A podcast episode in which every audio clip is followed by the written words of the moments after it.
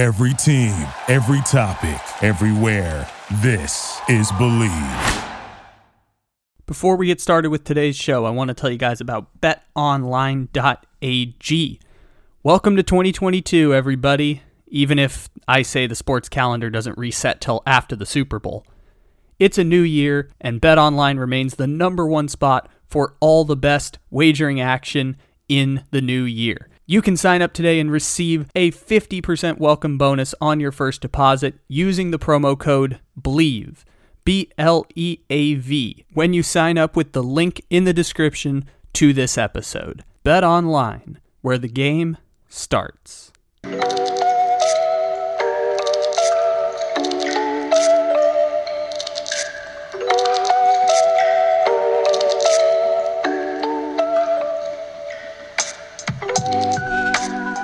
Good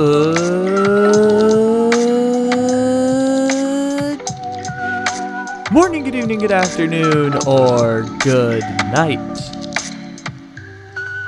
However, and whenever it is you may be listening, thank you for stopping into another fantabulous episode of the Take Easy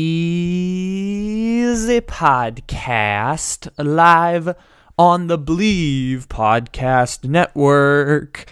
Except it isn't live because, as always and forever, except when it was a radio show, it is a podcast. Welcome in, everybody. Hope you are having a fantabulous day here with a fantabulous episode kicking off. Gage Bridgeford is back. I thought he would be more upset about the Packers. He was not. We had a great conversation here today. Very excited to talk to you about that. One of the things we started dabbling into that I wanted to talk about real quick here before we got into it is this growing conversation about Aaron Rodgers because Aaron Rodgers went on Pat McAfee and he said that he would let the Packers know before free agency what he's, his plans were and how things were going to go. Um, Aaron Rodgers has been remarkably open about this transition, mostly because he had, I mean, Pat McAfee has access to him every single week, and Pat McAfee is willing to put him on, not ask him hard questions, and let Aaron Rodgers be Aaron Rodgers in whatever way, shape, or form that may be as his friend, and AJ Hawk as his friend, and all of that is access to a really great quarterback that has not happened really in the past 20, 30, 40 years of NFL football where we have easy and available access to a part of a quarterback. Like there are media interviews all the time.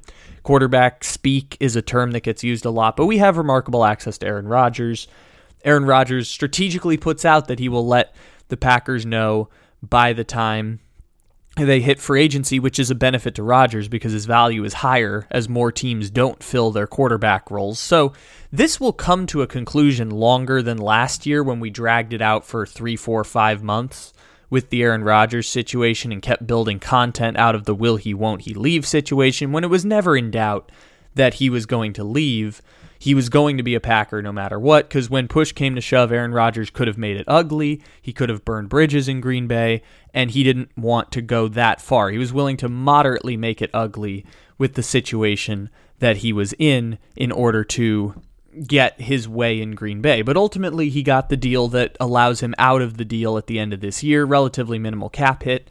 And I'm not really that interested in the process of Aaron Rodgers requesting a trade because ultimately this was set up a year in advance and Aaron Rodgers got infinitely more interesting over the past year as he becomes really a, a, leading voice for libertarian politics in America and wants to become a lead voice for that ideology with his platform of being one of the greatest quarterbacks in the history of football and the unvaccinated lying situation that is infinitely fascinating on a grander level than who will Aaron Rodgers play for next year because ultimately there is no better football situation than the Green Bay Packers for this year, for next year, for the year after that there is no better football situation Aaron Rodgers can find than playing for the Green Bay Packers. There are better football situations than the Packers, just Aaron Rodgers can't find those options. His options are the Steelers, a fine team, you know, it's not as great as the Packers, but a fine team with a good core of players,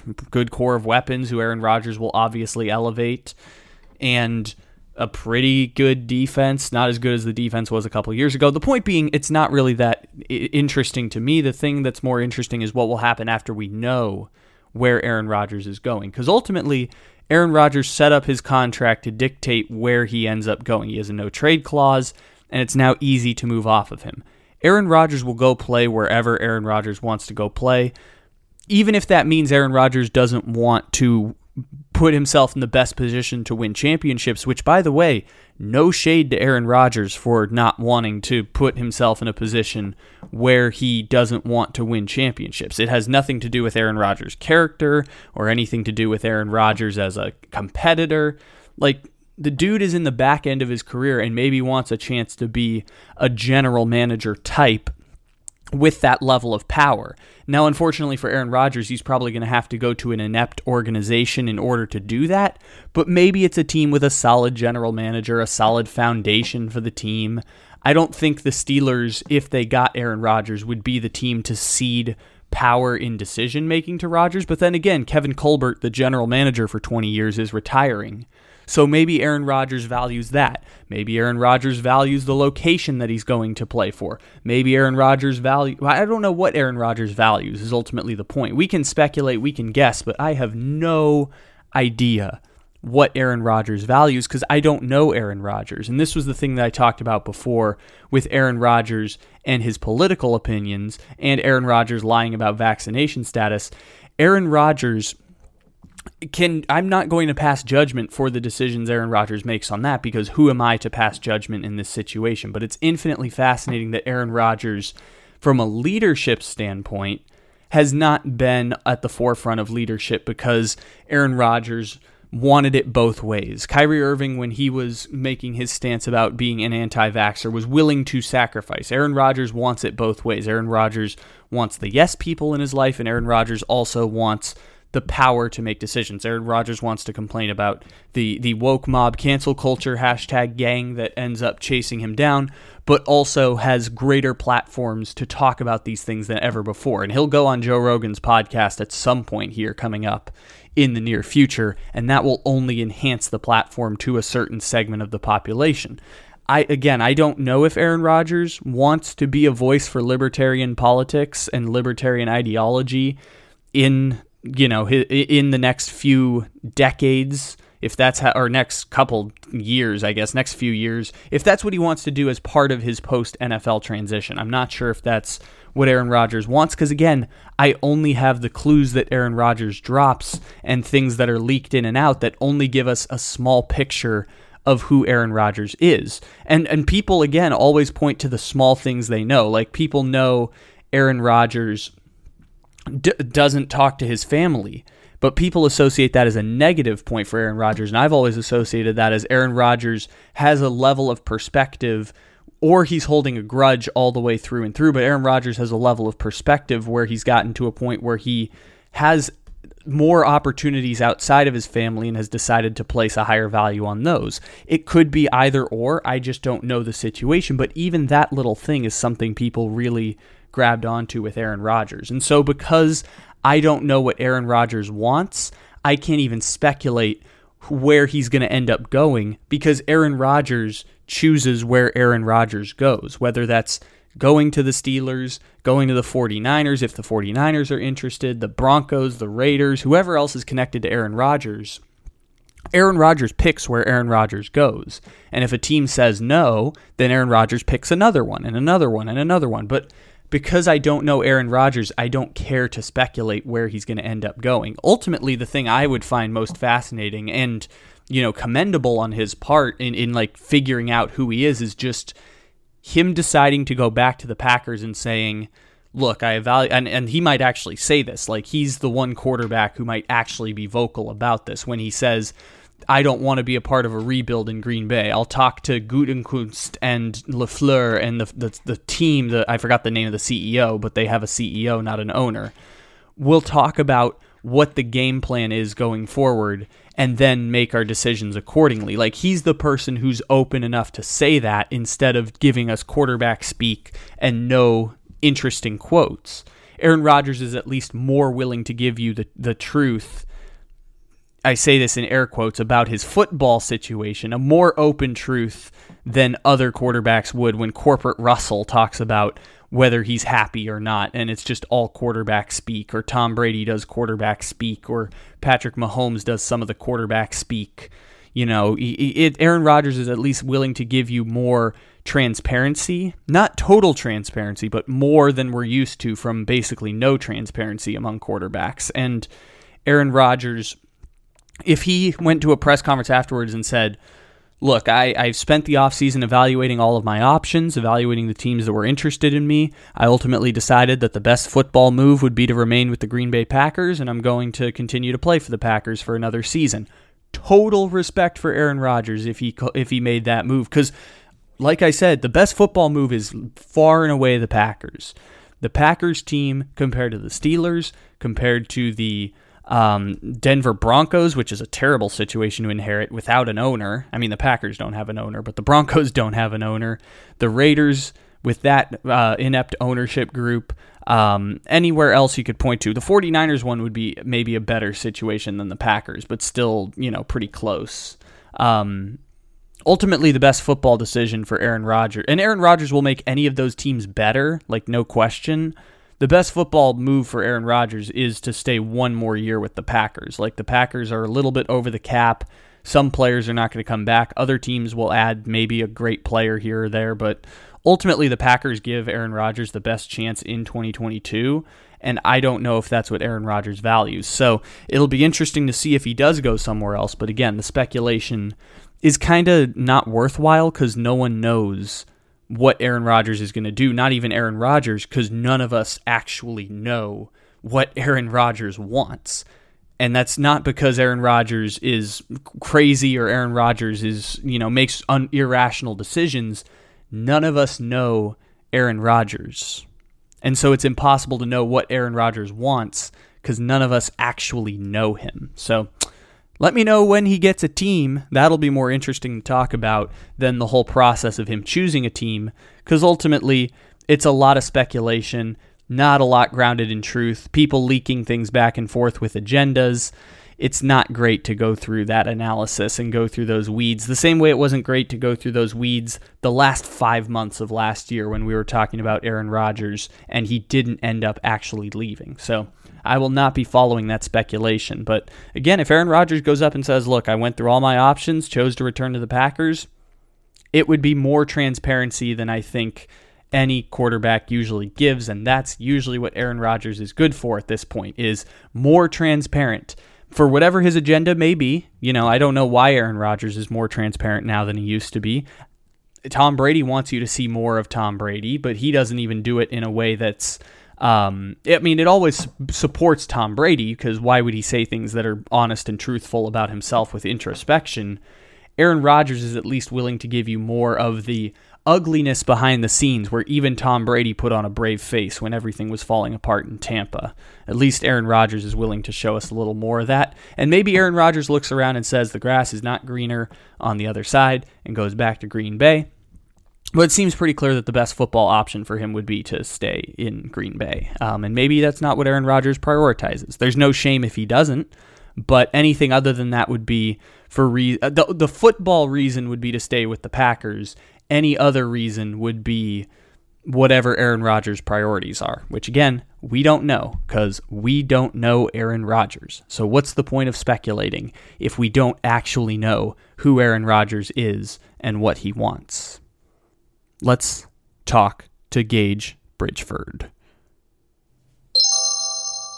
New sponsor alert, people. It is the good people at Sheets and Giggles. I know it sounds funny. Sheets and Giggles. Sheets and Giggles makes 100% eucalyptus bed sheet sets, duvet covers, comforters, and throw blankets for people who like sleep. And who doesn't like sleep? I get eight hours of sleep every night, and now I'm sleeping on my new Sheets and Giggles eucalyptus bed sheets.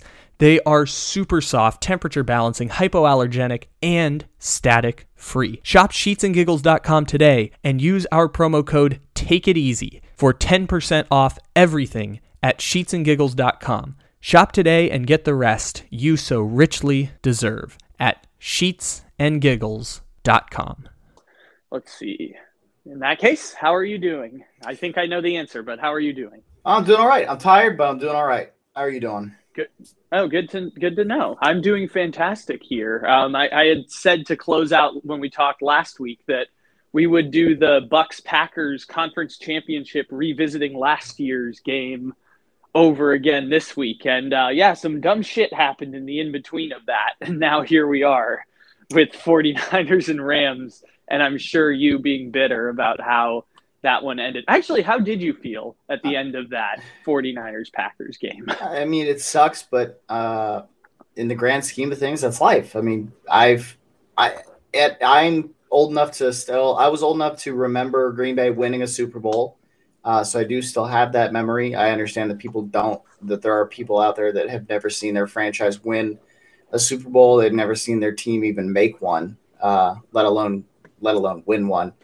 So yeah, it sucks. And I thought that this Green Bay team had a lot of the right stuff, but at the end of the day, they, um, they were bad at special teams, and their special teams cost them. Their offense definitely let them down, but the the special teams were di- directly gave up ten points, and that's ultimately the was the deciding factor in the game.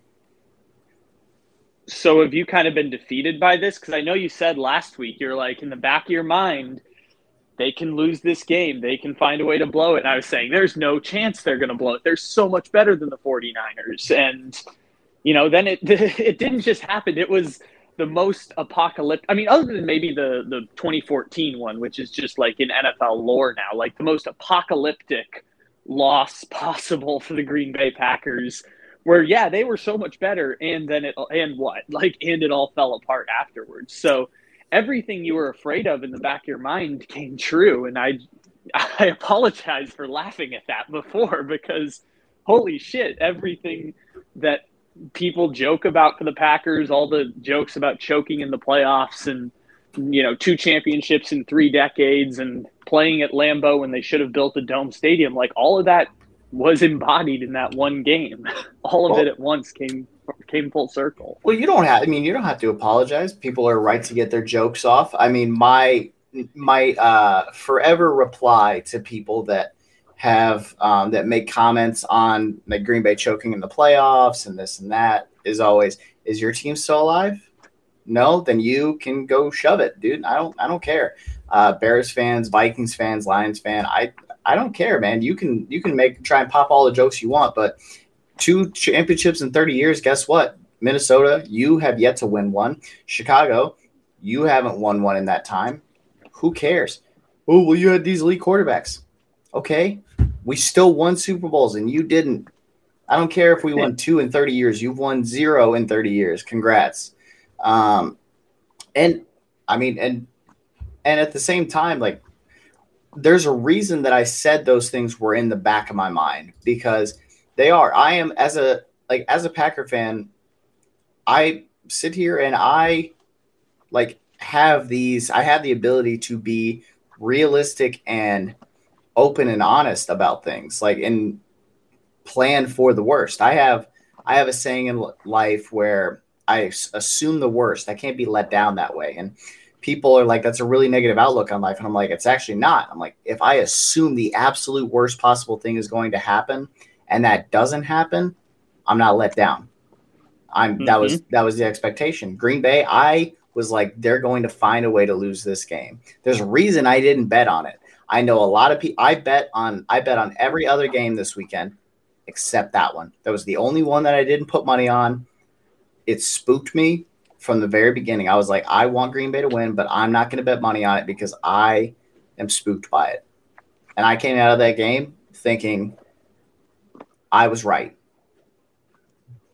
And it's interesting that you brought up that perspective because I do some of that too as well, where it's like it can't get any worse than this. Therefore, it's not actually that bad. And it's a good perspective to have to realize that none of this actually matters. Like I remember seeing the the video of the Cowboys fan that was crying with 4 minutes left in the game and it made me think about how like some people do invest a large amount of their emotional stability in this stuff. So I think it's a good outlook there, but what was interesting is you brought up the Vikings, the Bears and the Lions, which has been kind of the definition of inept NFL football for the past 30 years with that division and then the Packers just dominating with the exception of, you know, uh, few years where the Bears were good, a few years where the Vikings had a good team, but other than that, it's been not a lot there. And it's interesting because yes, the Packers have dominated them, and that's victories in and of itself. It just always felt like the Packers were playing a different game than those teams, though, which is again a matter of perspective, like you were talking about. If your expectations are, we should have won eight Super Bowls in the past 30 years compared to we should have made the playoffs every single year. Or, you know, if you're the Lions, we haven't won a playoff game in those 30 years. Yeah, expectations kind of change based on where you set the bar at. The Packers have been a you know more success than any other team in the NFC in the last 15 years, but because they don't have a championship, they're regarded as a failure. It's all a matter of perspective. Well, so if I so like let's sit here and go and look back like in the last three years, you've had Tom Brady has won two of the last, or has won two of the last three Super Bowls. Uh, you've had Patrick Mahomes has been in the last two. Brady actually Brady has been involved in three of the last four. No, four of the last. What the heck? Brady's yeah, been, yeah. been involved in four of the last five Super Bowls. Mm-hmm. Then you have Denver Broncos, Carolina Panthers, uh, Pat Seahawks. So Brady again, Broncos, Seahawks. I mean, Ravens, if we're going to do this all the way through, remember that stat about the the AFC that it for you know going back to Rich Gannon, it was the same four quarterbacks every Yeah, year. had it was uh, Roethlisberger, Ben, Brady, and I believe Flacco. I think was the other one.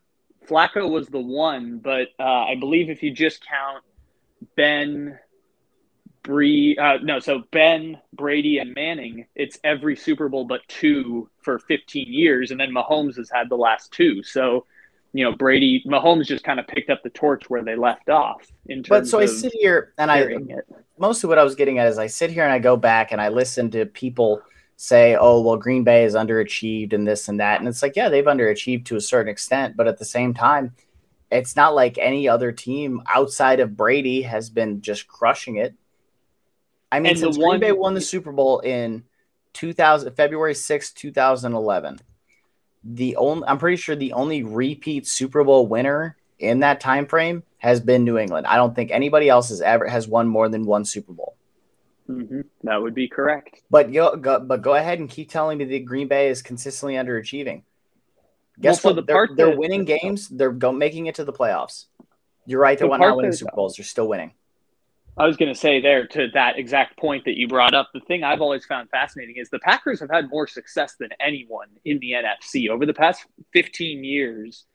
They've basically been to the equivalent of six conference championships, and this year was going to be seven. If you think, if you regard the Packers as an elite team this year, which we said this is the second best Packers team, so you could say that this was uh, this was a, the equivalent of a conference championship run. The Packers have had seven teams that were top four in the NFL. The next closest team is probably the 49ers with like four now or five teams that were that good in the last 15 years. And then after that, it's a, a lot of parity in the NFC. Where my favorite stat is that in the last 15 years, 12 different franchises have made the Super Bowl from the NFC. And one of those is the 49ers, who did it with two completely separate teams. So basically, 13 different teams have been to the Super Bowl in 15 years in the NFC. But I think this is, again, a matter of perspective, is the Packers have been the best team in the NFC over the past 15 years. And they should, if not for the existence of Tom Brady and the Patriots dynasty, they should have had a Patriots type of run in the NFC. Maybe not winning six championships because that took 20 years, but they should have been at the very end more often than they did. They just got really unlucky a lot of times. Yeah, and Green Bay did. I'm not like I'm not going to sit here and say that Green Bay hasn't underachieved. I think that they have. I just more am focused on the the people that want to pop jokes and and and it's like okay, Green Bay hasn't won Super Bowls, but like they've at least been in the conversation. How many teams haven't even made like have barely made playoff runs in that standpoint in that time? Like oh Yeah. Rodgers is choked in the NFC Championship game all these times. How many times have you even been there, dude? That's like the people one's that want to come close to detract against LeBron for making the NBA finals and saying, "Oh, well, LeBron's only 3 and 6 in the finals all time." And it's like he still made it nine times, dude. Rodgers may not be winning all these Super Bowls. He's still made more NFC championship games than like than any other quarterback has over the last 20 years. It's the Peyton Manning thing all over again, which is the same thing people. I mean, I was barely alive for it, but it was the thing people said for 10 years with Peyton Manning is, well, he can't win the big one. He can't win the big one. Then he wins the big one. It's like, well, he can't do it again. You know, it's because. But there's the a slight difference. A the year. slight difference is the fact that with Manning, it was because he was against Brady. Rodgers has never had never had someone in in the NFC that was on his level. Mm-hmm. And versus Manning, it was Manning Brady every year. I uh, this back like when I was younger and I didn't understand how the NFL schedule worked. I thought the NFL just booked Manning against Brady every single year because they knew it would do good numbers. I was just like every year. I was like, you, I was like, can you? Well, I mean, think about it because they both consistently won their conference, or they both consistently won their division. So even the years where they weren't, the two divisions weren't playing each other. You were playing against the number the the team that finished with the same like seed of you in their division. So that would have been Colts Patriots every year. So that's I legitimately thought that for the longest time. But no, so Rodgers has never had a Brady on his level people argue Brees or they'll argue. Actually, that's it. Brees is the only. It's person. Russell Wilson, Legion of Boom. You could throw but, in there just as but a team, Russ, but no quarter. But Russ didn't start until like Rodgers had already won a Super Bowl by the time Russ came around. Mm-hmm. So it's not, so yeah. like versus Manning and Brady basically came in at almost the same time. Manning was around for what, like one or two seasons before Brady started. I mean, Manning was Manning was drafted 1998. Brady was drafted 2000, and Brady didn't start playing till 01. So yeah, they're I mean they're roughly the same age. I think Peyton Manning's a couple years older than. No, so, Peyton Manning I think is younger than Tom Brady. I think Peyton Manning's a year younger than Tom Brady. So anyway, the the the point there is just that Peyton was always compared to Brady, and while he while people were so Brady is 40. Brady's 44. He'll turn 45 this year. Manning turns 46 in March. So Manning is a couple years older. But so it's just you sit here and you look at it from the oh well, Manning can't win the big one, but Tom Brady's always there, and that's kind of what the problem is. Everyone looks at Rodgers and says there's no excuse for him to not win.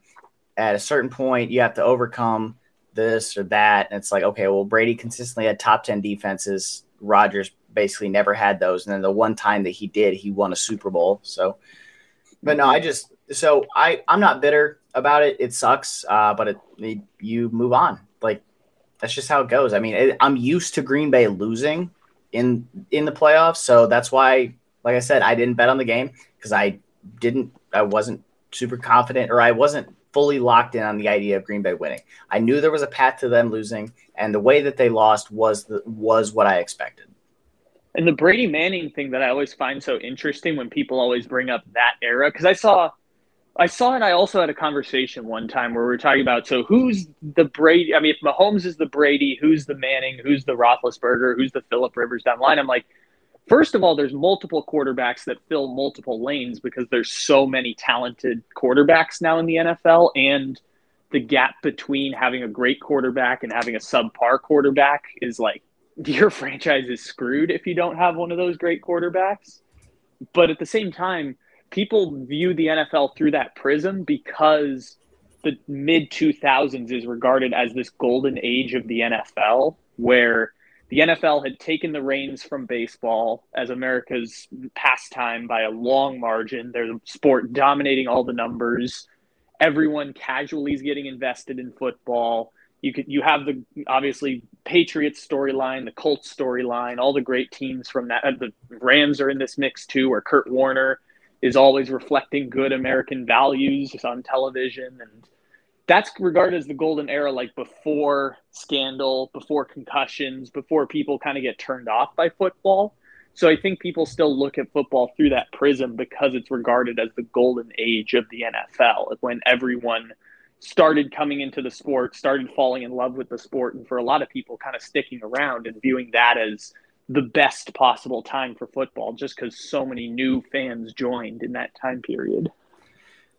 the NFL is in the golden age of if you want to watch football and you want to watch an exciting product, now is the time to watch. There's no mm-hmm. there's no way around that. The just with the way the rules are, they're set up to give to make offenses more explosive, more high octane, more big plays. That's that's the way you want it to be right now. Mm-hmm. Um, and I, I mean, personally, I think that that's the, I think this is the best time to be an NFL fan. I don't care about the, the people that say, oh, well, you can't touch the quarterback anymore or this or that. And it's like, yeah, well, guess what, man? The quarterback makes money. Okay. The quarterback makes the league money. At the end of the day, that's what matters. The league making money. And I agree with you 100% on that. That we are, it, it is always the, the present time is usually the best time. It's not always the case, but a lot of the times that's the case. And right now is probably the best time. It's just the NFL blew up in popularity. And so, in the classic trope of everyone thinks that the prime of their life was the best time to be alive, whether it's the 80s, the 90s, the 2000s, people regard the prime of their life to be the best time. And so, I think because everyone was getting invested in football around that time as like real sports fans or like real intense football fans. I think the NFL still kind of looks through that model and says, how can we replicate that?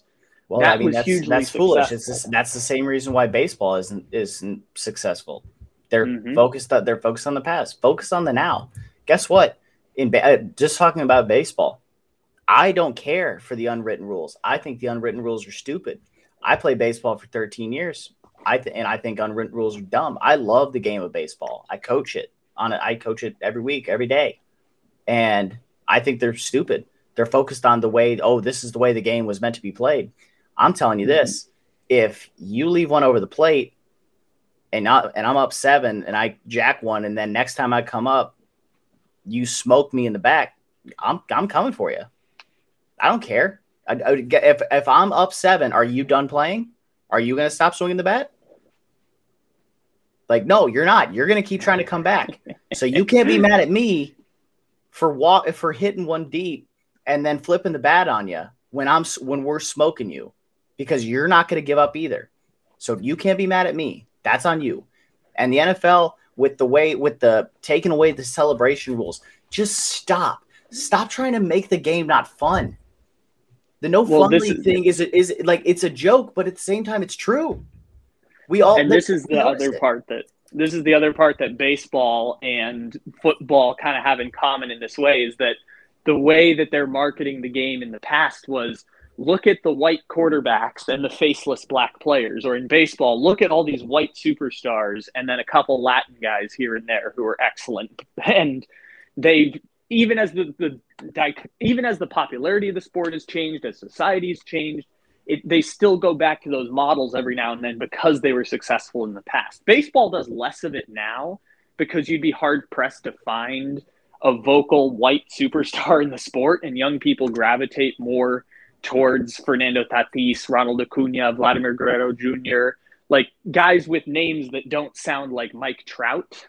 And at the same time, baseball recognizes that we kind of it's financially beneficial for us to attach ourselves to those stars. Football's starting to do some of that too, but you still turn on commercials and you see JJ Watt, corporate face, Russell Wilson trying to be corporate face, uh, Rob Gronkowski gets all the commercials, Julian Edelman gets the beer commercial or the hard seltzer commercial. And this is how the NFL succeeded in the past. They're moving away from it ever so slightly but change takes slower when money suggests that this was a way that worked in the past and therefore we should keep that model going. It's why I think they're kind of pissed that Aaron Rodgers is kind of burning the bridge a little bit on that reputation.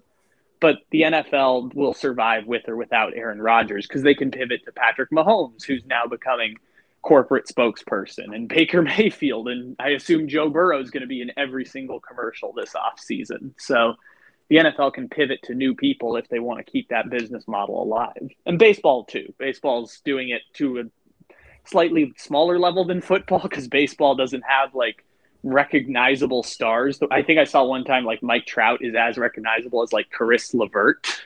To Do you know why? Do you know fan. why Mike Trout is more recognizable? Why is that? Because baseball doesn't market him properly. He uh-huh. should be everywhere Oh, but that one is that one's a specific case where ba- both are true at the same time. Baseball doesn't market their stars well, and they tried to market Mike Trout when everyone complained about it, and Mike Trout just didn't want it. Mike okay, Trout then like, guess what? "Nah." Go, uh, why wasn't Francisco Lindor everywhere after the World Mhm. Series run against the Cubs? Yep. He should have That's been everywhere. Tatis should be everywhere. He is to a certain extent, but it's not big enough. But he no, he should, should be, on a larger scale. Tatis should be on billboards in New York City if baseball wants to do this thing right. Like Tatis should be, be sh- should be shoved down your throat the way that Zion Williamson was shoved down your throat when he came into the NBA.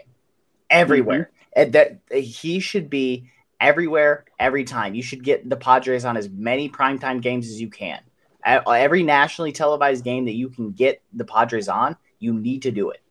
See, you've got me smiling at that possibility as a native born and bred San Diegan who loves me some Fernando Tatis and loves me some Padres. I'm all in on that idea. But I am with you all the way on this. These are two things that are true at the same time. It's that the baseball does a terrible job at marketing their stars, and Mike Trout. I find it so fascinating. Mike Trout and Andrew Luck once did a body armor commercial where they had to put in the commercial Andrew Luck, NFL quarterback, and Mike Trout, famous baseball player, basically.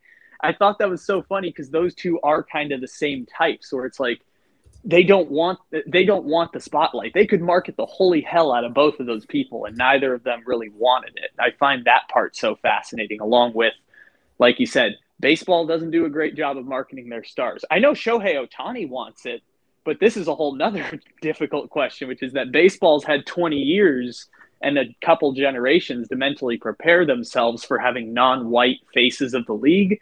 And now they are trying to grapple the fact of do we want to have an Asian face of the league? And this is something that baseball, which is like 95% white people in positions of power, is really trying to figure out and grapple with because they should do the same thing with Ohtani. Ohtani is a national sensation. Tatis is a national sensation. Those two should be doing everything that baseball, every bit of like national credibility that baseball has, they should be putting it towards those two guys if they want to try and grow the sport. And yet we'll continue to see the same guys every single year. We'll see more Aroldis Chapman hype. We'll see like every every promo will be just the guy that it shouldn't be for their team, and that's just Judge. it's gonna be. Yeah, Aaron Joe Judge. Aaron Judge. Yeah, it's just I don't know how we got into a baseball tangent about how baseball doesn't know how to market people. All I know is I think Fernando Tatis and every other play. If I was if I was as talented at a sport as those guys were, I would break every unwritten rule on the planet. I'm running for been- tri- I'm running for triples when we're up 20 in the top of the ninth. I don't care. It's great for your brand and the problem that baseball has and the reason that they talk about unwritten rules still is baseball doesn't want to offend 55 and or sorry 55.6 year old white guy who is apparently their average demographic i believe is 55.6 and Yeah, and but here's the thing. So you said the key word there, your brand. Do you know who the only people that are gonna hate you? It's gonna be the old white dudes. You know who's gonna love that? Young kids. Because that's the clip that gets shared on social media. The clip that gets shared on social media is Tatis hitting a triple, sliding into third, big cloud of dirt, getting up, getting the crowd hyped up. That's the clip that's going to be shared on Twitter. That's the one that's going on Instagram. It's not the And one him is- hitting a, hitting a routine single. and this is the difficult problem that baseball's been grappling with for 25 years, which is 55.6 year old white guy has a lot of money. 15 year old kid may not have a lot of money. Maybe the 15 year old kid will get money eventually, but, But we going to a baseball game is so cheap. now. Yeah, I know. And baseball wants to collect money from television deals because cable television is king and they want to be able to get these regional TV deals because you know that's where baseball. The reason baseball has more money than the NBA is because of these gigantic regional TV deals and 162 games a year. And yeah, this is the issue baseball's been grappling with: is do we want the money or do we want to grow the game? They don't have to be mutually exclusive, but But you can grow the not willing game. to compromise. You can grow the game because what it, you can grow the game by marketing to younger people because younger people will then take an interest in the game, which will then take which will then involve the parent, the older person, t- seeing that hey, the younger kid that I like, that is my kid, likes this game that I also like. We like it for different reasons, but that's okay because we both like the game, and at the end of the day, that's what matters. Yeah, and baseball could also continue marketing the game to women. They could market the game to Black Americans and people. Uh, I mean, you could go to Latin America. They've already got a bunch of a pipeline there, shall we say, of people who I think baseball is now like thirty five percent Latin, and so it's a sport where they've decided that we know where our bread is buttered, and we want to we want to collect as much money as possible while we have the opportunity to collect said money, because at a certain point the sport i mean the sport's already becoming regional just on a larger scale but eventually the sport is going to continue to fade just as all sports are going to continue to fade in the as we move into the streaming age and the content age like all of these sports numbers are going to start to decline. And so baseball wants to maximize it while they have the chance. And in the spirit of white america push it on to the next generation. Or just well it's not our problem. Someone else will be in power by then. We just want franchise valuations to go up TV contracts to go up, et cetera, et cetera. And that means advertising to 55.6 year old white guy, which again, they're not giving 55.6 year old white guy enough credit that they'll evolve with the times because they love baseball no matter what.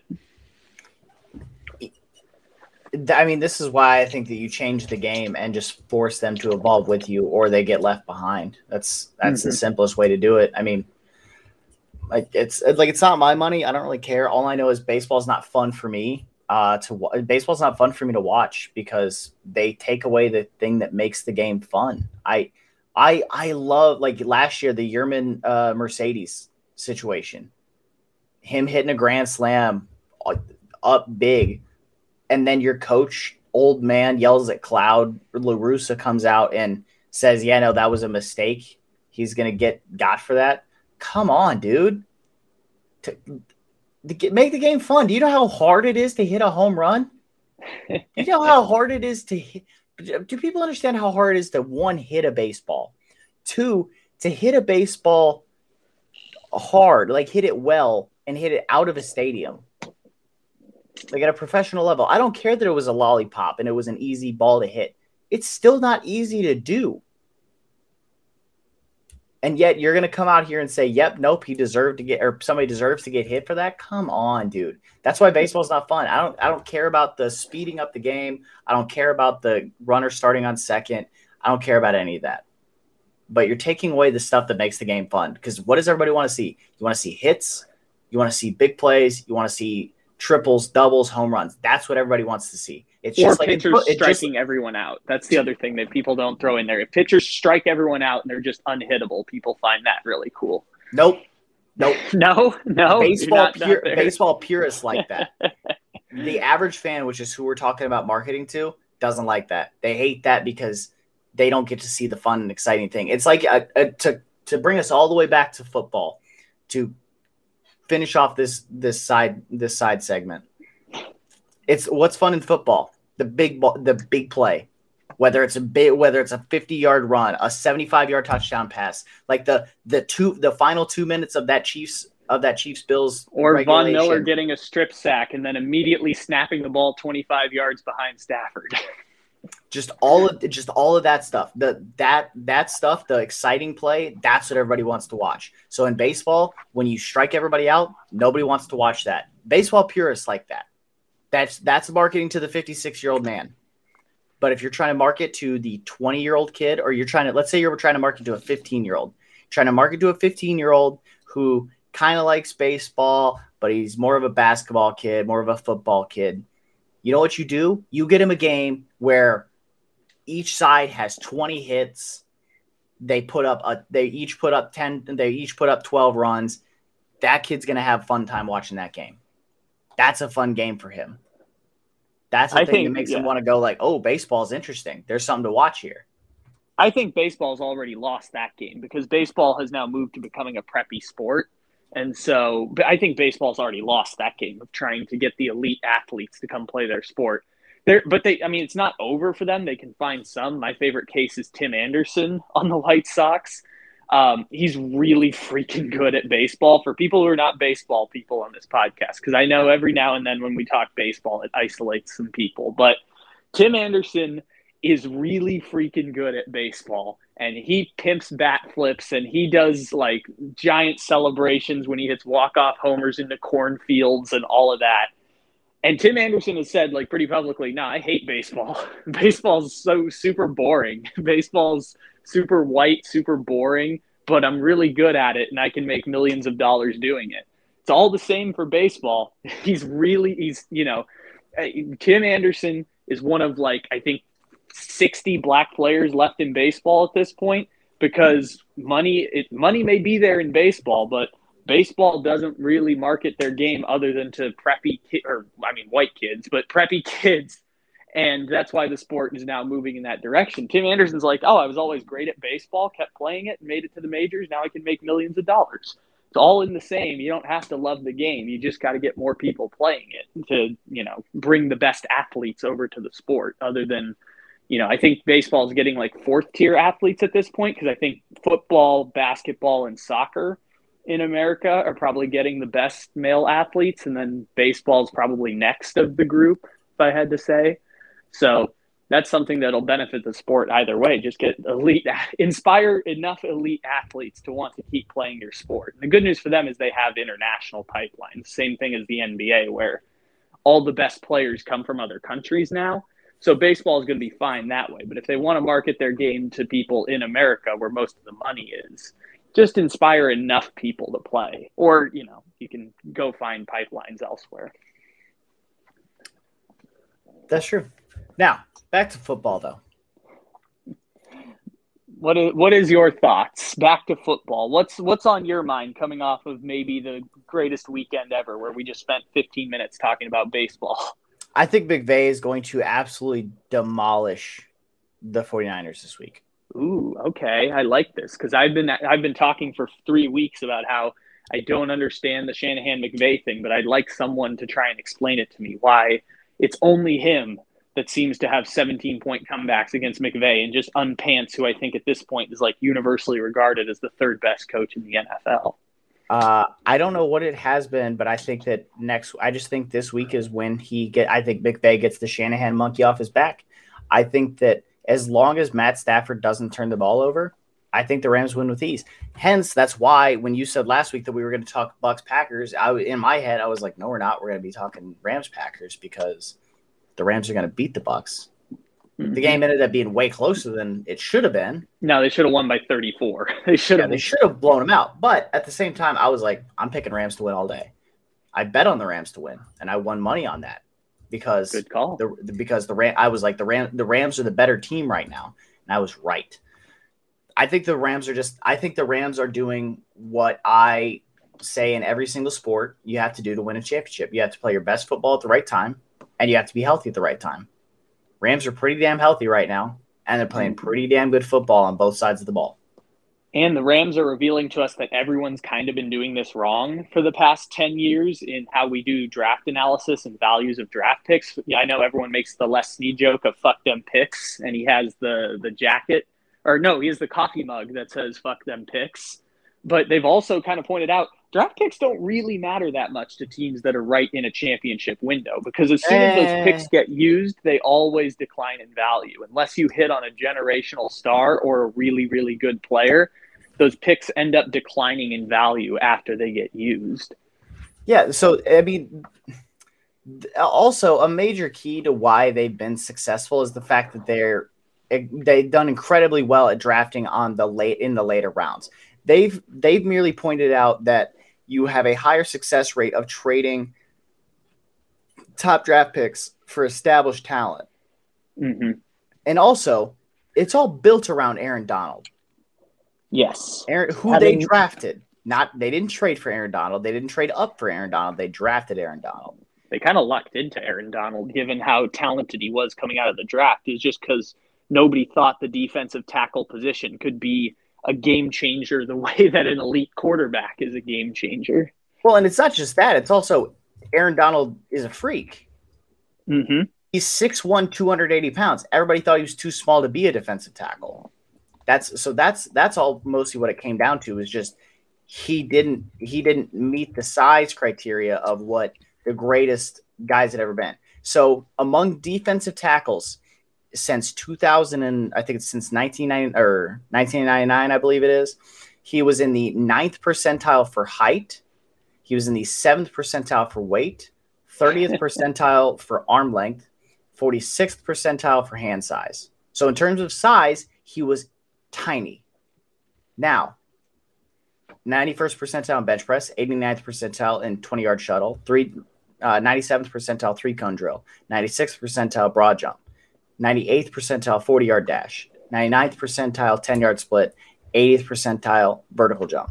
So he was a freak athlete, but he was really small. That's why he slipped so much in the draft. Because if he comes out and he's got Derrick Brown measurables and he's that size, or if he's like if he's 300 pounds, he's top five pick, locked. But he wasn't. He was smaller, and people didn't think that he could be uh, the defensive tackle he's ended up being. But no, I think the Rams are just the better team.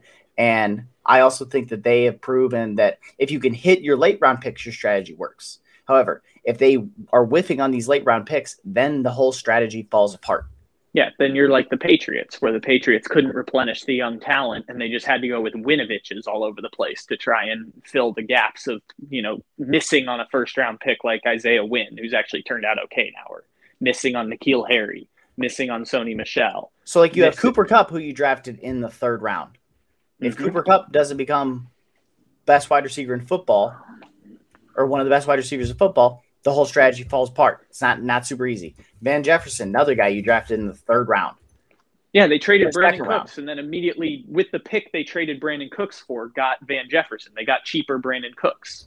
So that's so that's where it comes down to here is you have to hit on those later draft picks. So the strategy, so their strategy works if you hit your late draft picks, but if you don't hit your late draft picks, and you're trading away these the trading for these top talents, the whole roster is very, very, very flimsy.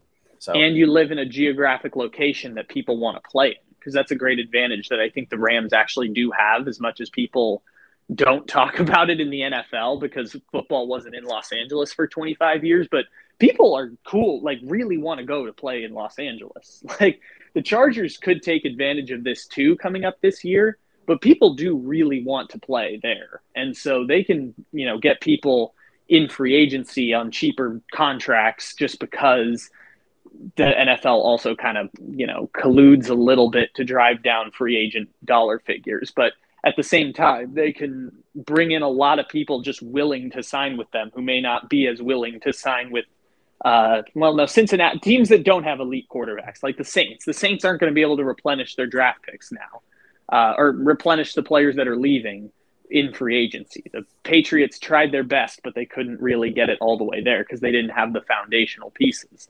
Rams have the foundational pieces, and Odell Beckham wants to go play there. And that's going to help them quite a bit in building out that roster. Yeah, for like thirty-five thousand dollars or whatever it is after the uh, due to the crash of Bitcoin. But yeah, but yeah, no, like I just um, I sit here and I see a I see a Rams team that I think is the better team. I think that they definitely have the advantage at quarterback. I think their offensive line is better. I think their pass rush is I think they I think their trench battle is better. Uh, like while the I think the 49ers have a good pass rush, I just think the Rams one is better, especially uh, Matthew Stafford is slightly more mobile than Jimmy. It's not not great, but like he's slightly more mobile. Uh, it's more an indictment of Jimmy than it is pro Stafford. Yes. Uh, you go to the weapons battle, like wide receiver, Cooper Kupp, Deebo Samuel, both great in their own ways. Van Jefferson, I like as a deep threat. No, no, no, no, no, I'm talking like receivers here. Yeah, receivers, tight ends, and stuff. George Kittle definitely a better tight end than Tyler Higbee. Van Jefferson and Odell Beckham versus Brandon Aiyuk and uh, I think it's Jauan Jennings, maybe. I think so. I and think then you so. got Cam Akers, Eli Mitchell. I like Eli Mitchell there secondaries where the huge like Jalen Ramsey, obviously better than any corner the any corner the 49ers have. Linebacker, that's San Francisco, but I just I think the Rams are a better team, and I think that McVay gets out of his own way this week and just they win. That's what I think happens there. On the other side, I'm picking the Chiefs, and ultimately I'm picking the Chiefs because they've been there before. And it's a Yeah. really and it's a really old school way of looking at it of the oh well, I mean, just because the team's been there before doesn't mean they'll automatically win. I'm like, you're right. But the Chiefs have been there before, and I just think that they're a better team. Let me frame it a different way. Why would you bet against the greatest four year run of football we've seen in our lifetime? Why would you bet against that at the end, against a, even a Bengals team? That, you know, the Bengals are pretty good, but you shouldn't bet against the Chiefs against anyone. Nonetheless, the Bengals, who are probably like the fourth best team in the AFC, you know, felt like And, felt I like mean, I, bet- I bet against them last week because I bet on the Bills, and the Bills should have won the game.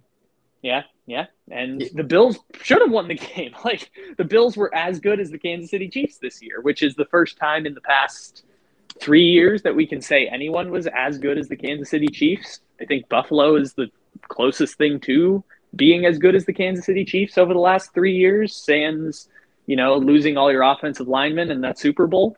Like no one's been as good as the Kansas City Chiefs. So the fact that Buffalo was that close and Buffalo was as good as they are, where you know if you switch all of their one possession games, they would have been like fifteen and two this year.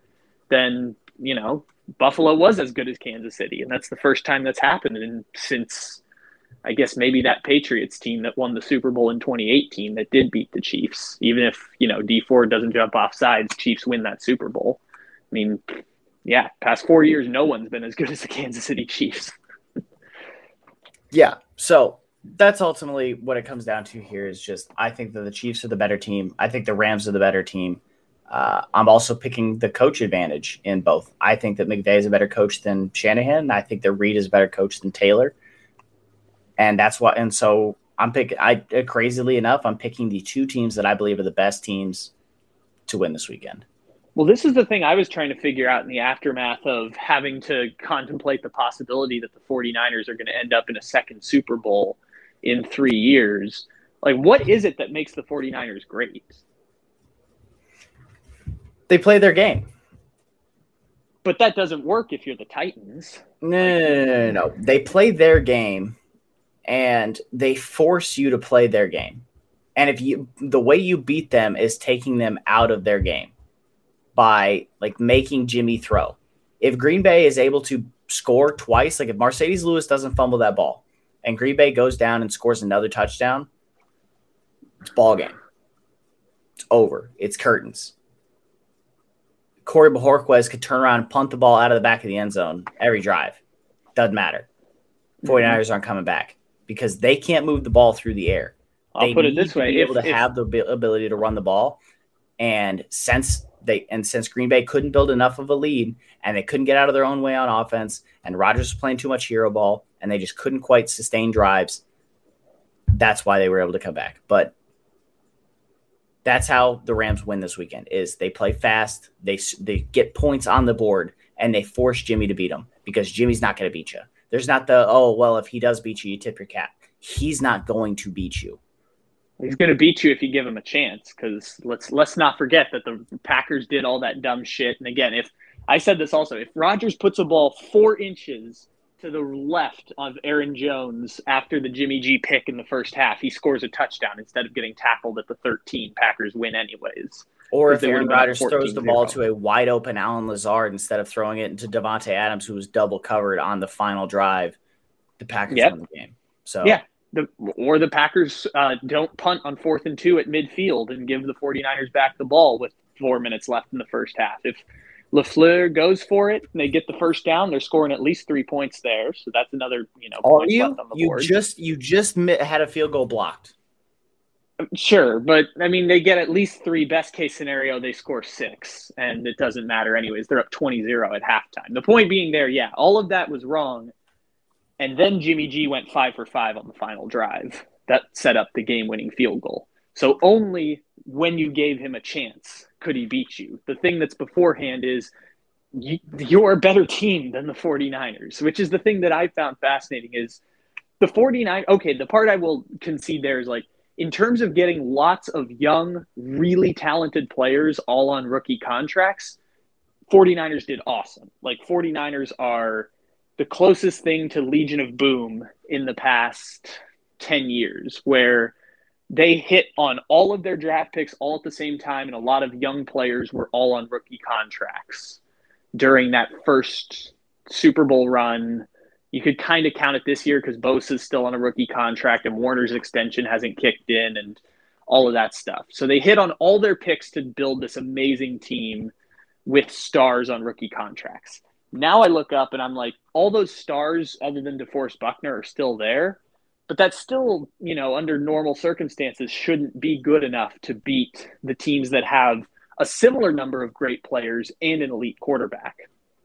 And I guess the way Shanahan has schemed around that is saying, let's put Deebo at running back and Trent Williams at fullback and George Kittle running the same unguardable route eight yards up the field. Like, use the three great players we have on offense to our advantage. Instead of trying to play like the other teams, let's just put Deebo in weird places and Trent Williams blocking as a fullback and leading that.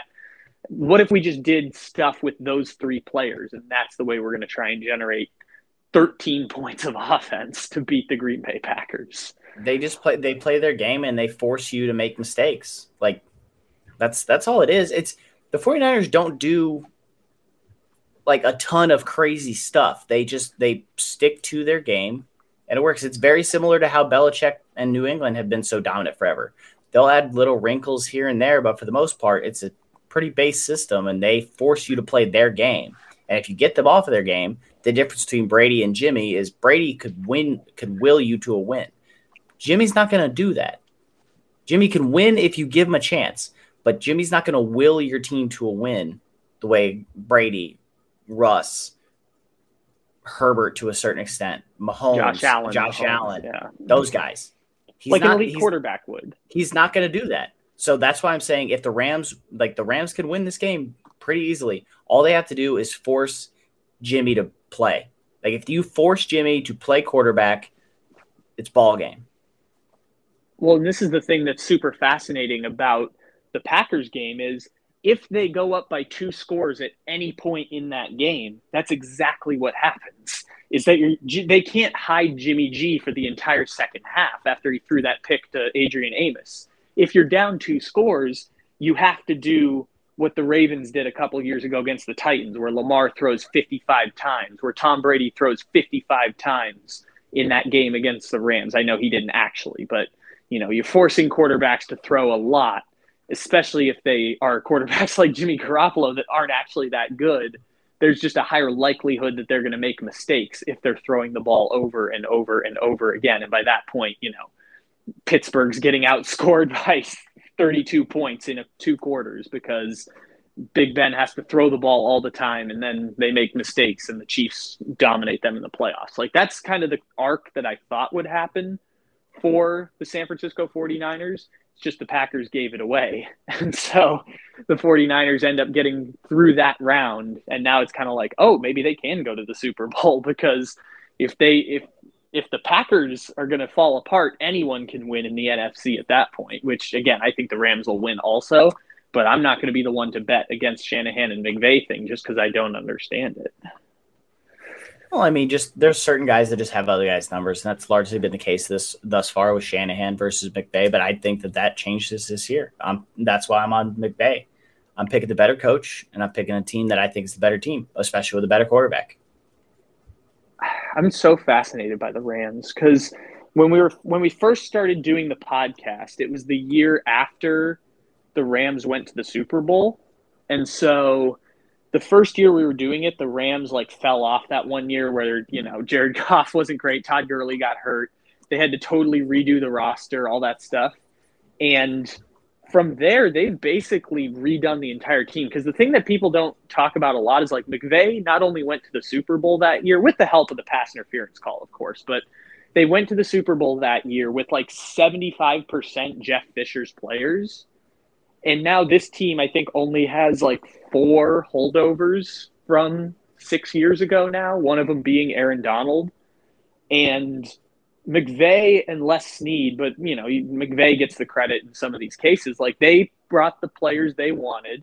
They got the best possible team they could, and and you know they don't run the ball anymore. Everyone said McVay runs the ball all the time. They don't run the ball anymore.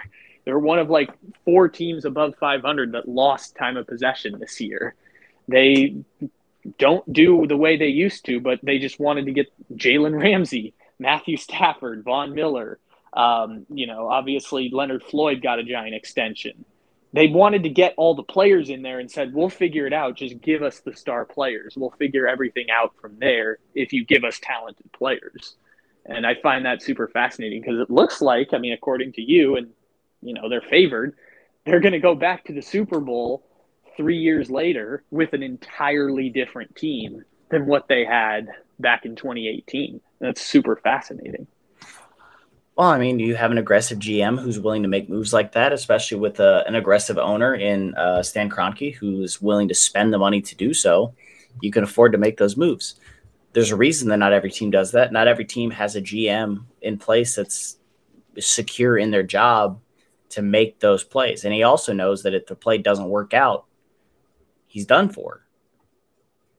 But he's earned enough leash now to where he can make he can take those risks and if as long as it works out for him, he's okay and he's golden.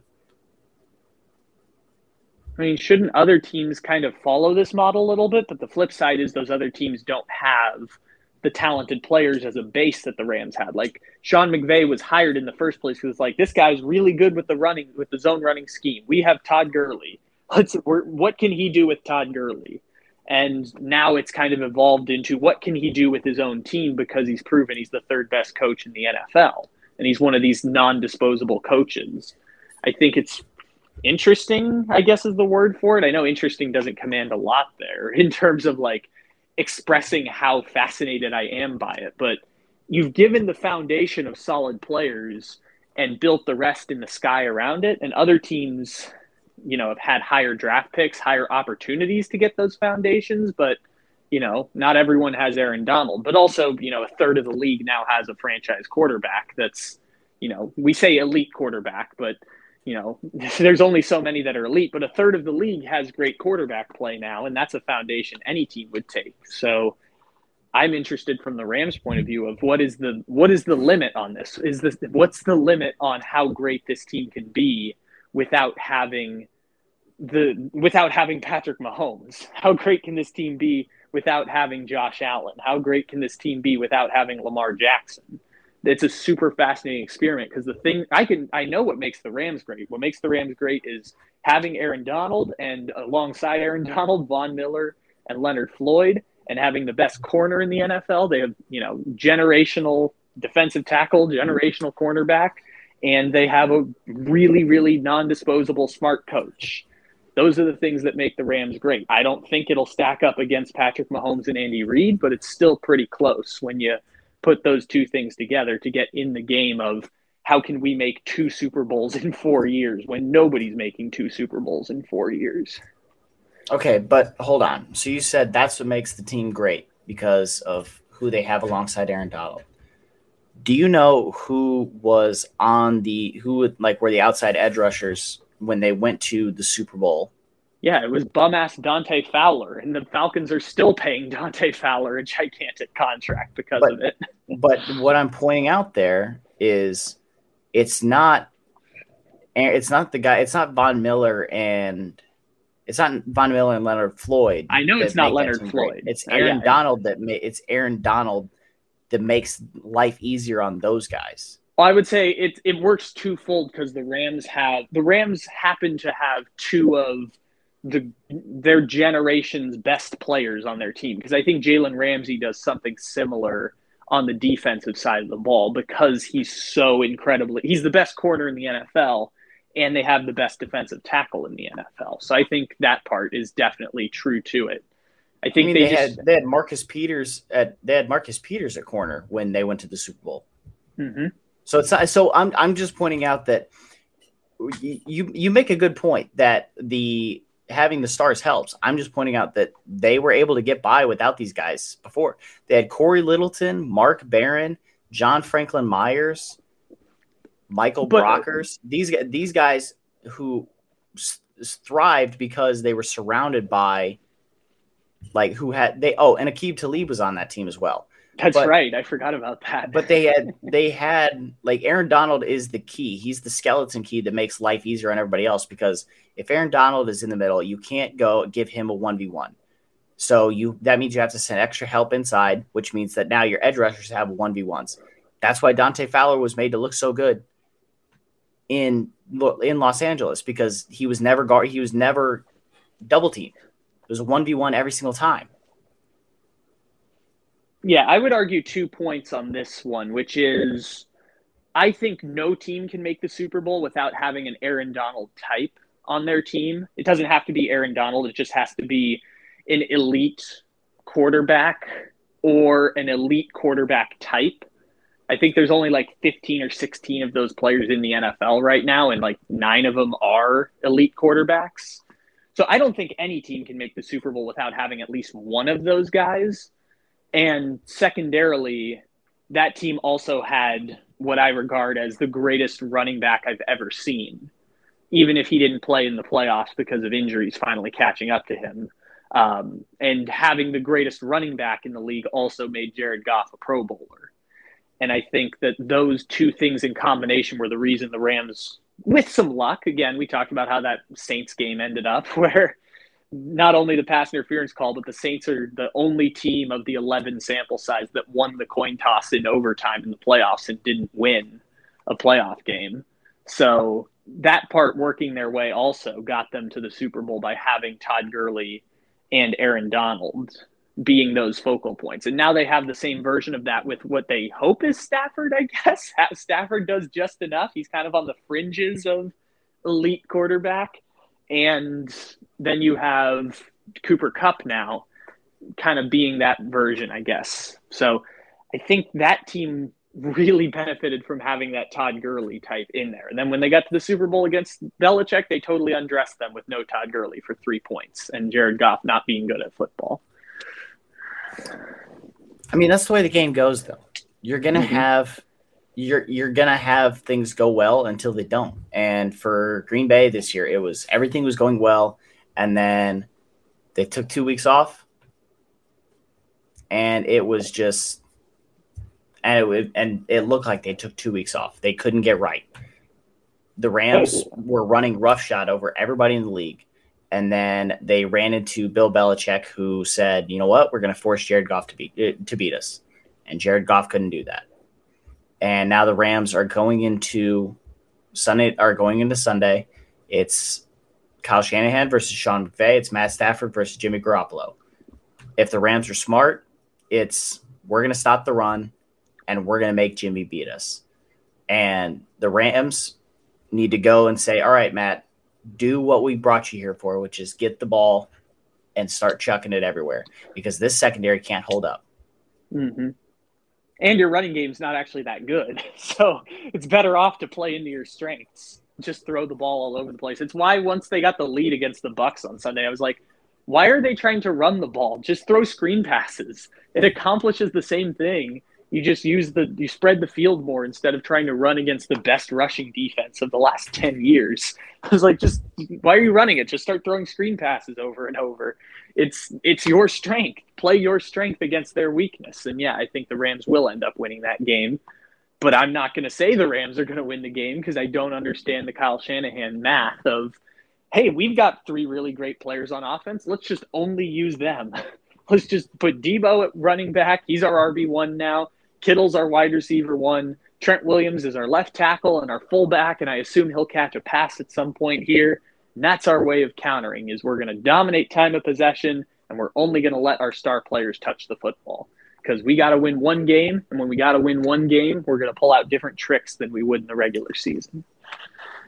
Yep, and I think that Sean McVay still has those tricks up his sleeve. I think that he's got the right amount. I think he. I think Sean McVay pulls out the like the just everything. I think he goes full all of the stops this week. And that's why that I just think that there's no Matt Sta- as long as Matt Stafford doesn't implode, I see I see the Rams comfortably winning this game. I understand that the Rams have already also it's really hard to beat a team three times in one season. Mm-hmm. And, and 49ers 2 0 this year, and I don't think that they go 3 0. I'll take it a step further with the McVay pulling out all the tricks. I don't even think McVay needs the tricks because they have a better team than the 49ers. It's not, you know, it's not a gigantic gap, but they de- they have a much better team than the San Francisco 49ers. And so he might not even need the tricks to pull out the victory. They just need to play the way they play.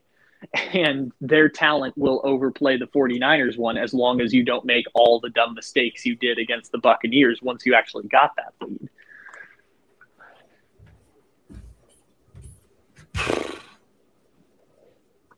Yeah, the, you're the yeah. only reason I said that I think he pulls out the stops is I think you put some eye candy out there and give whoever you're going to play in the Super Bowl, whether that be the Chiefs or the Bengals. They'll know at that point because this game's going to be in prime time. This is the prime. T- I mean, I would have put Bengals Chiefs in prime time, but this is going to be the prime time game, so they'll know who they're going to play in the Super Bowl. You know why this is the prime time game, right?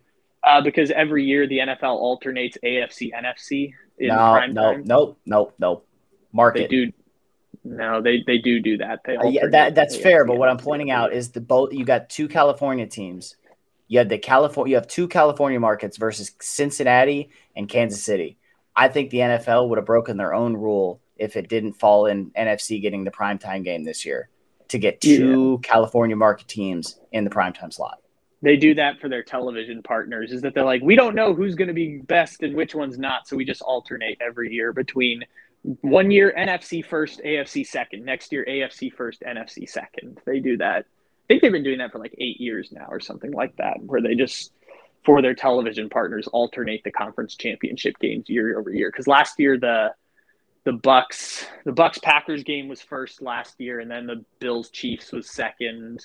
The year before that, the Titans Chiefs was first, and then the 49ers Packers game was at night. Then the year before that, oh yeah, Rams Saints was first, Patriots Chiefs was prime time. They just do alternating thing, but that's just something I picked up on over the years is, is that they do that. no, no, I, I agree yeah. that they I understand it's alternating, but you have yeah. two California teams. They were going to be your prime time slot. Yeah, in the absence of elite teams besides the Kansas City Chiefs, they they wanted to go alternating. I guess the Rams are technically fifth best team in the NFL, but they I think the Bucks and Packers would have been regarded as elite teams by the NFL's standards of the season. Maybe the Rams are also kind of. I mean, there's a giant conspiracy theory floating around that the uh, NFL rigged it to where San Francisco would win because the California market would have made them a lot more money than Green Bay would have. So that's it's not even true. Like I just NFL, said that's a conspiracy yeah. theory. I didn't say I know. real. Oh, I'm not saying I'm not saying you think it's real. I just I the conspiracy theory is not even grounded in logic because it's like the NFL is a national sport. They don't they don't depend on regions of the country to to tune in because everyone's going to tune in no matter what. They don't necessarily rely on different markets the way that the NBA does or the way that MLB does because they need people to tune in from big markets. They, you know, 49ers people will tune in. They'll get higher ratings, but it's all, it's less important in the NFL because they do 50 million people per game compared to the NBA that I think did like 14 million during the finals last year or something between the Bucks and the Suns. So, it's it's less important for their bottom line, but also they can't control it snowing. And it, I, I've been saying all week it, there's a there is an alternate universe somewhere where the Packers decided to build a dome stadium back in the 1990s and they won six championships because they didn't have to deal with the snow for two teams that are high powered throwing offenses. Yeah, but at the same time, the Green Bay Packers should have known how to play through that snow.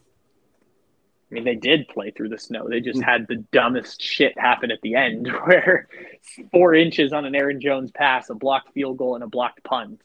And that was the reason they lost. Yeah, but they, I mean, uh, for one, Aaron Jones has never been the fastest running back. I, I like him being off, like thrown off on that angle by a couple of inches. I don't think that that made the difference. I think that safety would have caught him. Um, I think that just, I think Green Bay was destined to lose. It was their game to it wasn't their game to win, and that ended up being the final result. Yeah, and unfortunately, that was how it all came to a close for your beautiful Green Bay Packers. I know we were talking about the NFC Championship and brought it back to the Packers, so apologies for that one that we yeah, no, like I said at the very beginning, man, I'm not I'm not bitter. It, it, happens. Every a lot of teams lost. There can only be one Super Bowl winner every year.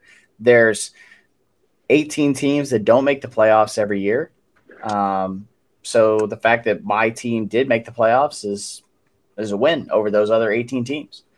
and they Yeah. made it to the second round of the playoffs. I don't care if it was by a buyer or not. They but they made it to the second round of the playoffs. That's something that uh, what would what would that be? Another twenty four teams don't get to do. So Mhm. that's a win. and something that the Packers, once they lose Aaron Rodgers, probably won't get to do for another 10 years. That's fine. I mean, Jordan Love's better than everybody gives him credit for, but that's okay with me.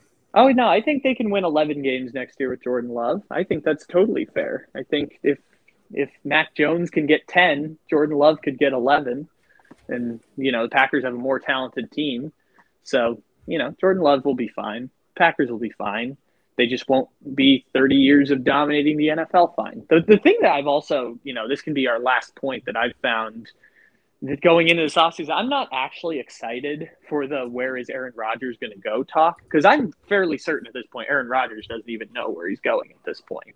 And if Aaron Rodgers doesn't even know where he's going, then a lot of this is just kind of speculating of possibilities and things of these sorts. And I don't think it's actually that important where Aaron Rodgers ends up going because unless he's going to a team that has lots of other star players, it's not going to actually matter in the grand scheme of things. It's going to be more of like a retirement tour for him, the way Tom Brady's has been. I know Tom Brady won the championship last year, but the Bucks, like you said, healthy at the right time, happened to beat the Saints because Drew Brees threw three interceptions.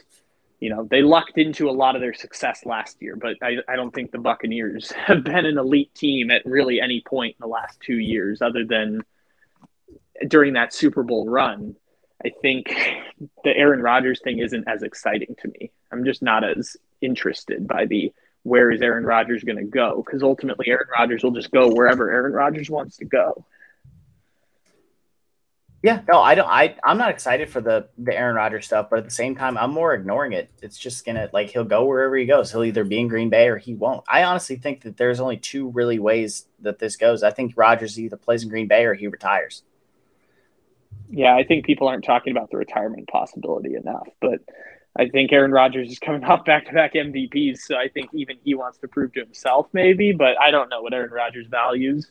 I don't know what Aaron Rodgers thinks about what he wants to do with his, you know, final years of his career or post career, or how he wants to transition from being one of the greatest quarterbacks ever into, you know, whatever he does post career. Um, so I think it's just speculation of someone that we don't have a lot of information on, and you know, it'll be interesting once he actually does move teams. That'll that'll create more interesting conversation. But the process of doing it, I don't think is that interesting.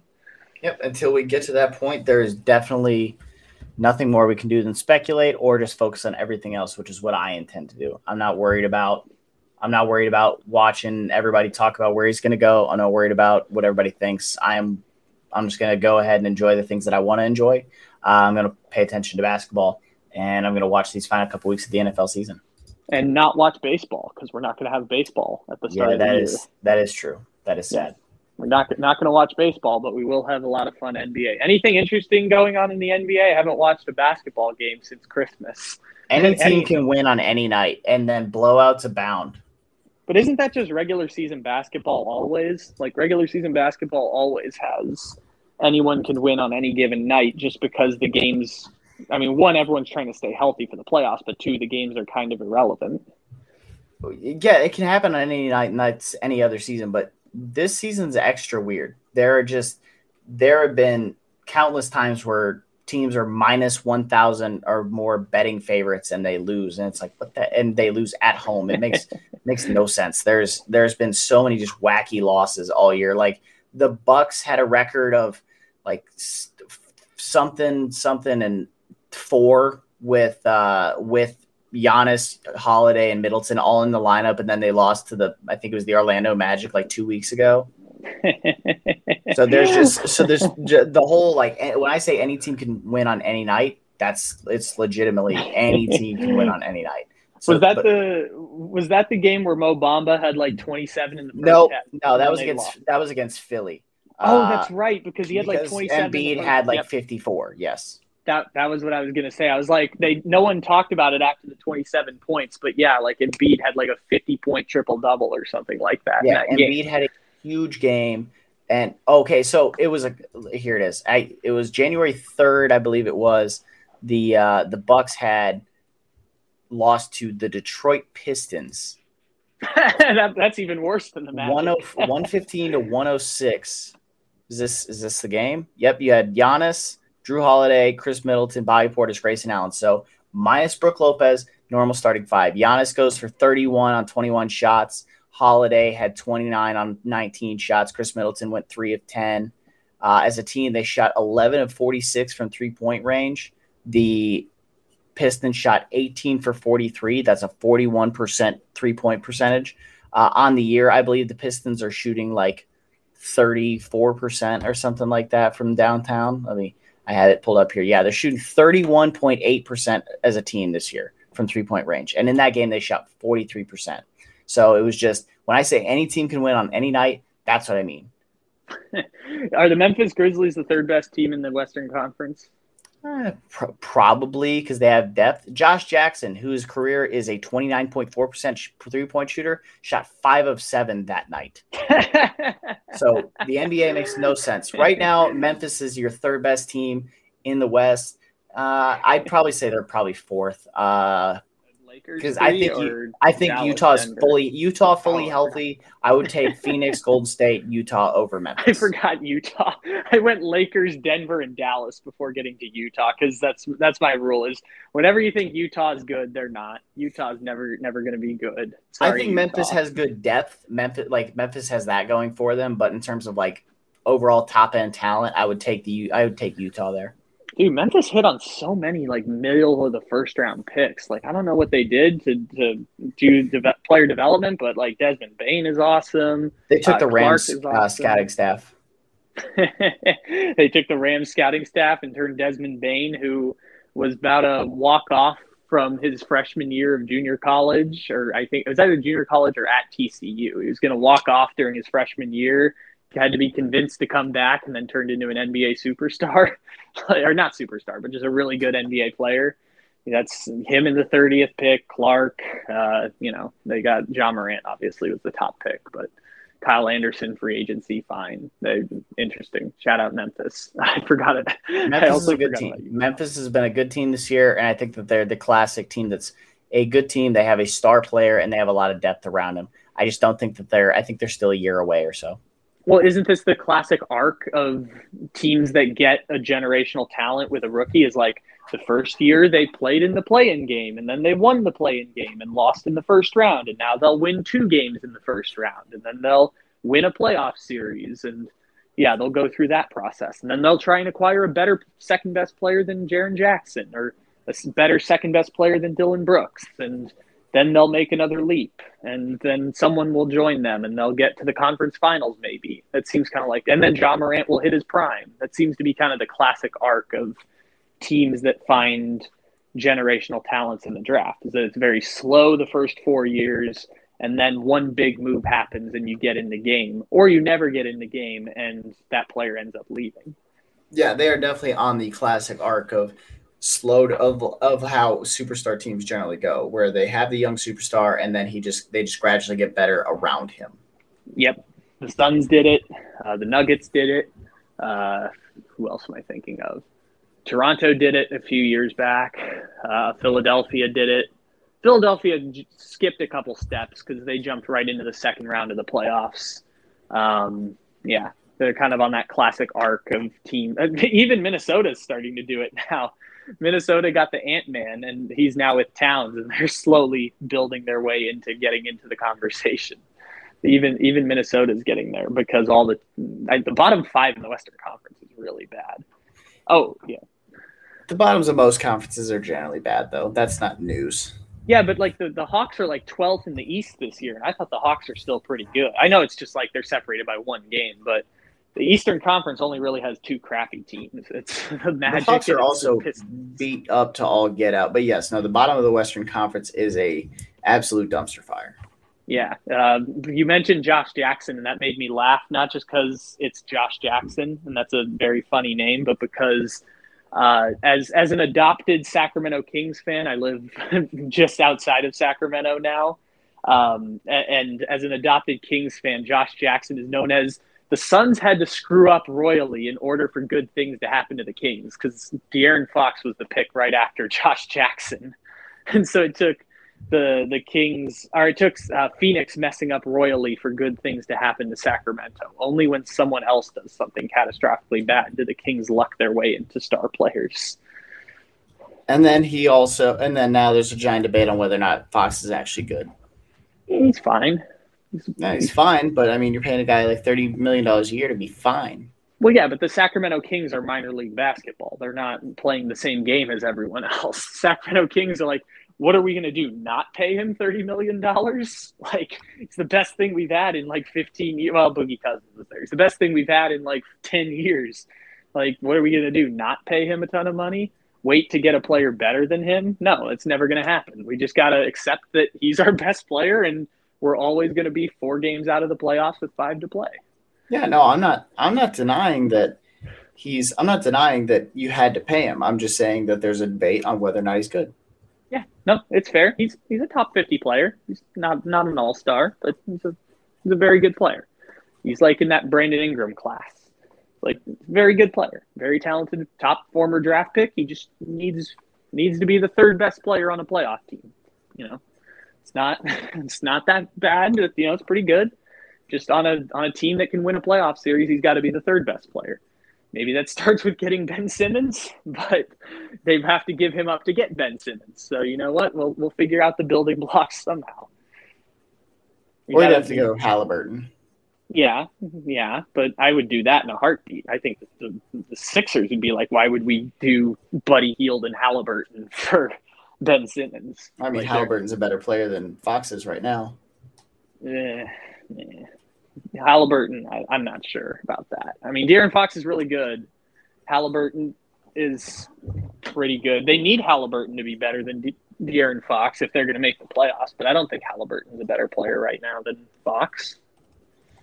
Halliburton's at least a natural point guard, whereas Fox has not shown the ability to be that yet. Fox has shown that he's a guard that he's a combo guard that handles the ball, but he's listed as a point guard because he's not very big.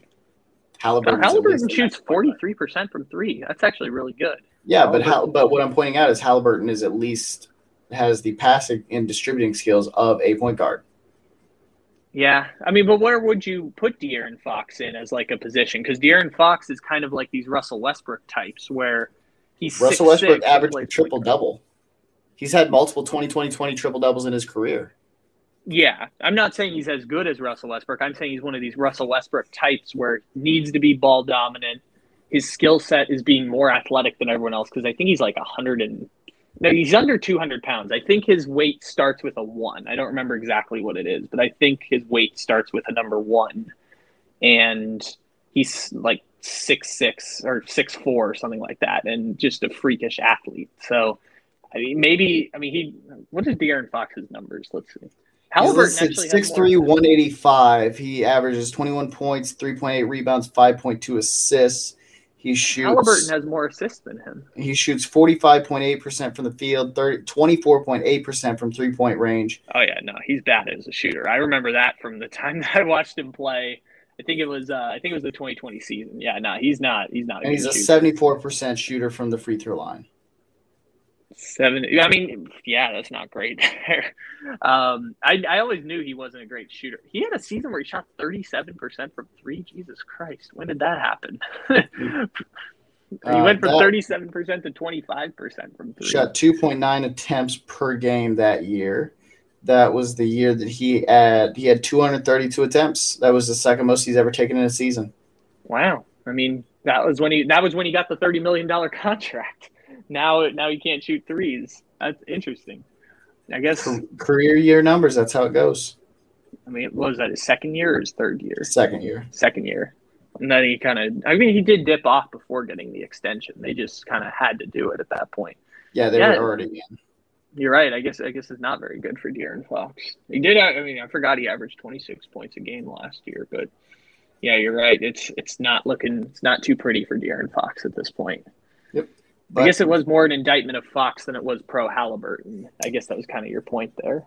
Yeah, my thing is just like I mean, granted, I do think Halliburton's a very good player. I don't think that he's the uh, you're not building around a trade around him. I just think that he is a talented enough player that in that if you could find that you'd have to find the salary, but Halliburton and Hield make a lot of sense for Philly, and I This- think they make more sense than De'Aaron Fox does. This went this went on a weird tangent here of uh, last question to now doing in depth Sacramento Kings basketball. But let me see if I can throw a, a trade real quick together here to match Benson. Oh, Buddy Hield's got a giant contract, so Buddy Hield could could make that one happen. Let's see, Hield and Halliburton would no that would work. Uh, they'd probably have to throw in some picks, but it works money wise to do Buddy Hield and Tyrese Halliburton. But are they going to throw? It, be willing to throw in picks because you're not even convinced that Simmons wants to be there. I, I mean, I assume they wouldn't pull the trigger without getting a, a nod from Simmons. I, I feel like that would be kind of a that'd be kind of a dumb move on their part to make that move. If they didn't want to do picks, they could also just throw in Davion Mitchell, like he was their first round pick this year. That well, I mean, work. the uh, we all know that uh, the Kings have always have never done anything stupid in their life. They've ma- never made a dumb play in their. They've never made a dumb decision. Marvin Bagley. no, he's still there. Like he was complaining about leaving two years ago. He's still there. I can't believe it. He's still there. Also. One of the saddest things ever was them chanting MVP for Richaun Holmes at the one game that I went to. It was one of the saddest moments I've ever seen watching basketball. Yeah, Yeah. shout out, shout out Sacramento Kings. Yes. Shout out the Sacramento Kings. Yeah, yeah, Sacramento. If you want to, if you want to, if you want to bring us on board, I'm like down the road a bit here. So if you want, if you want a job, I'll say nice things about the Kings if you're willing to pay us. I, I can, I can do pro Kings propaganda instead of always bringing up that they're four games out of the playoffs with five to play every single year of my lifetime.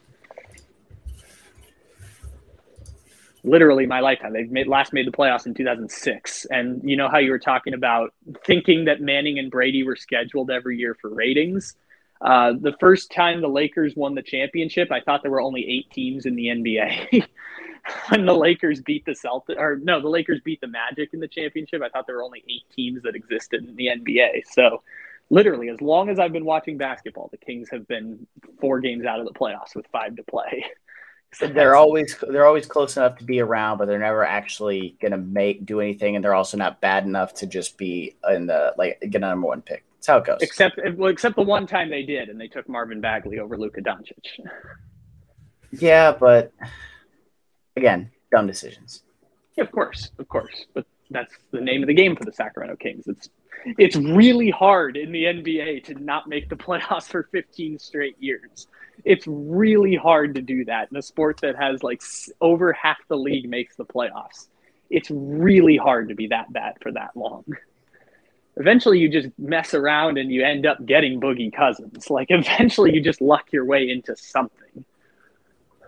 Nah, the Kings are just bad.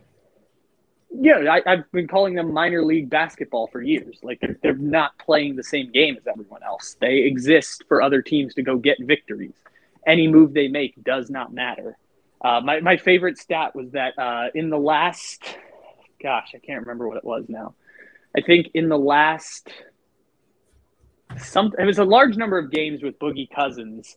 They were like, I think they finished thirty six and forty eight and then in the first 82 games after they finished 36 and 48 or something like that it was something weird like that. But they they've basically been the exact same team forever because yeah they luck into De'Aaron Fox. Now do anything better than De'Aaron Fox. It's just it's not going to happen because they can't find players better than De'Aaron Fox who actively want to go to Sacramento.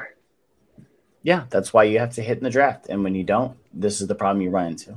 Or you can you could give Gordon Hayward a bunch of money. Like they could have done that a few years ago, but they had no cap space because they gave eighty million dollars a year to Cory Joseph, Harrison Barnes, uh, Richaun Holmes, uh, Delon Wright had a gigantic contract in there. They they just gave a bunch of mid level people a ton of money. Yeah, because the stars didn't want to come there, so they had to get that money to somebody, and then the sour 16s were taking up all the cap space. Hmm And they couldn't get Gordon Hayward to come play for them. it would have made a big difference for them, but they couldn't get Gordon Hayward to come play in Sacramento. That's the that's the minor league basketball they're playing. Is can we get in the Gordon Hayward sweepstakes? Yep. That's a heck of a big fish there.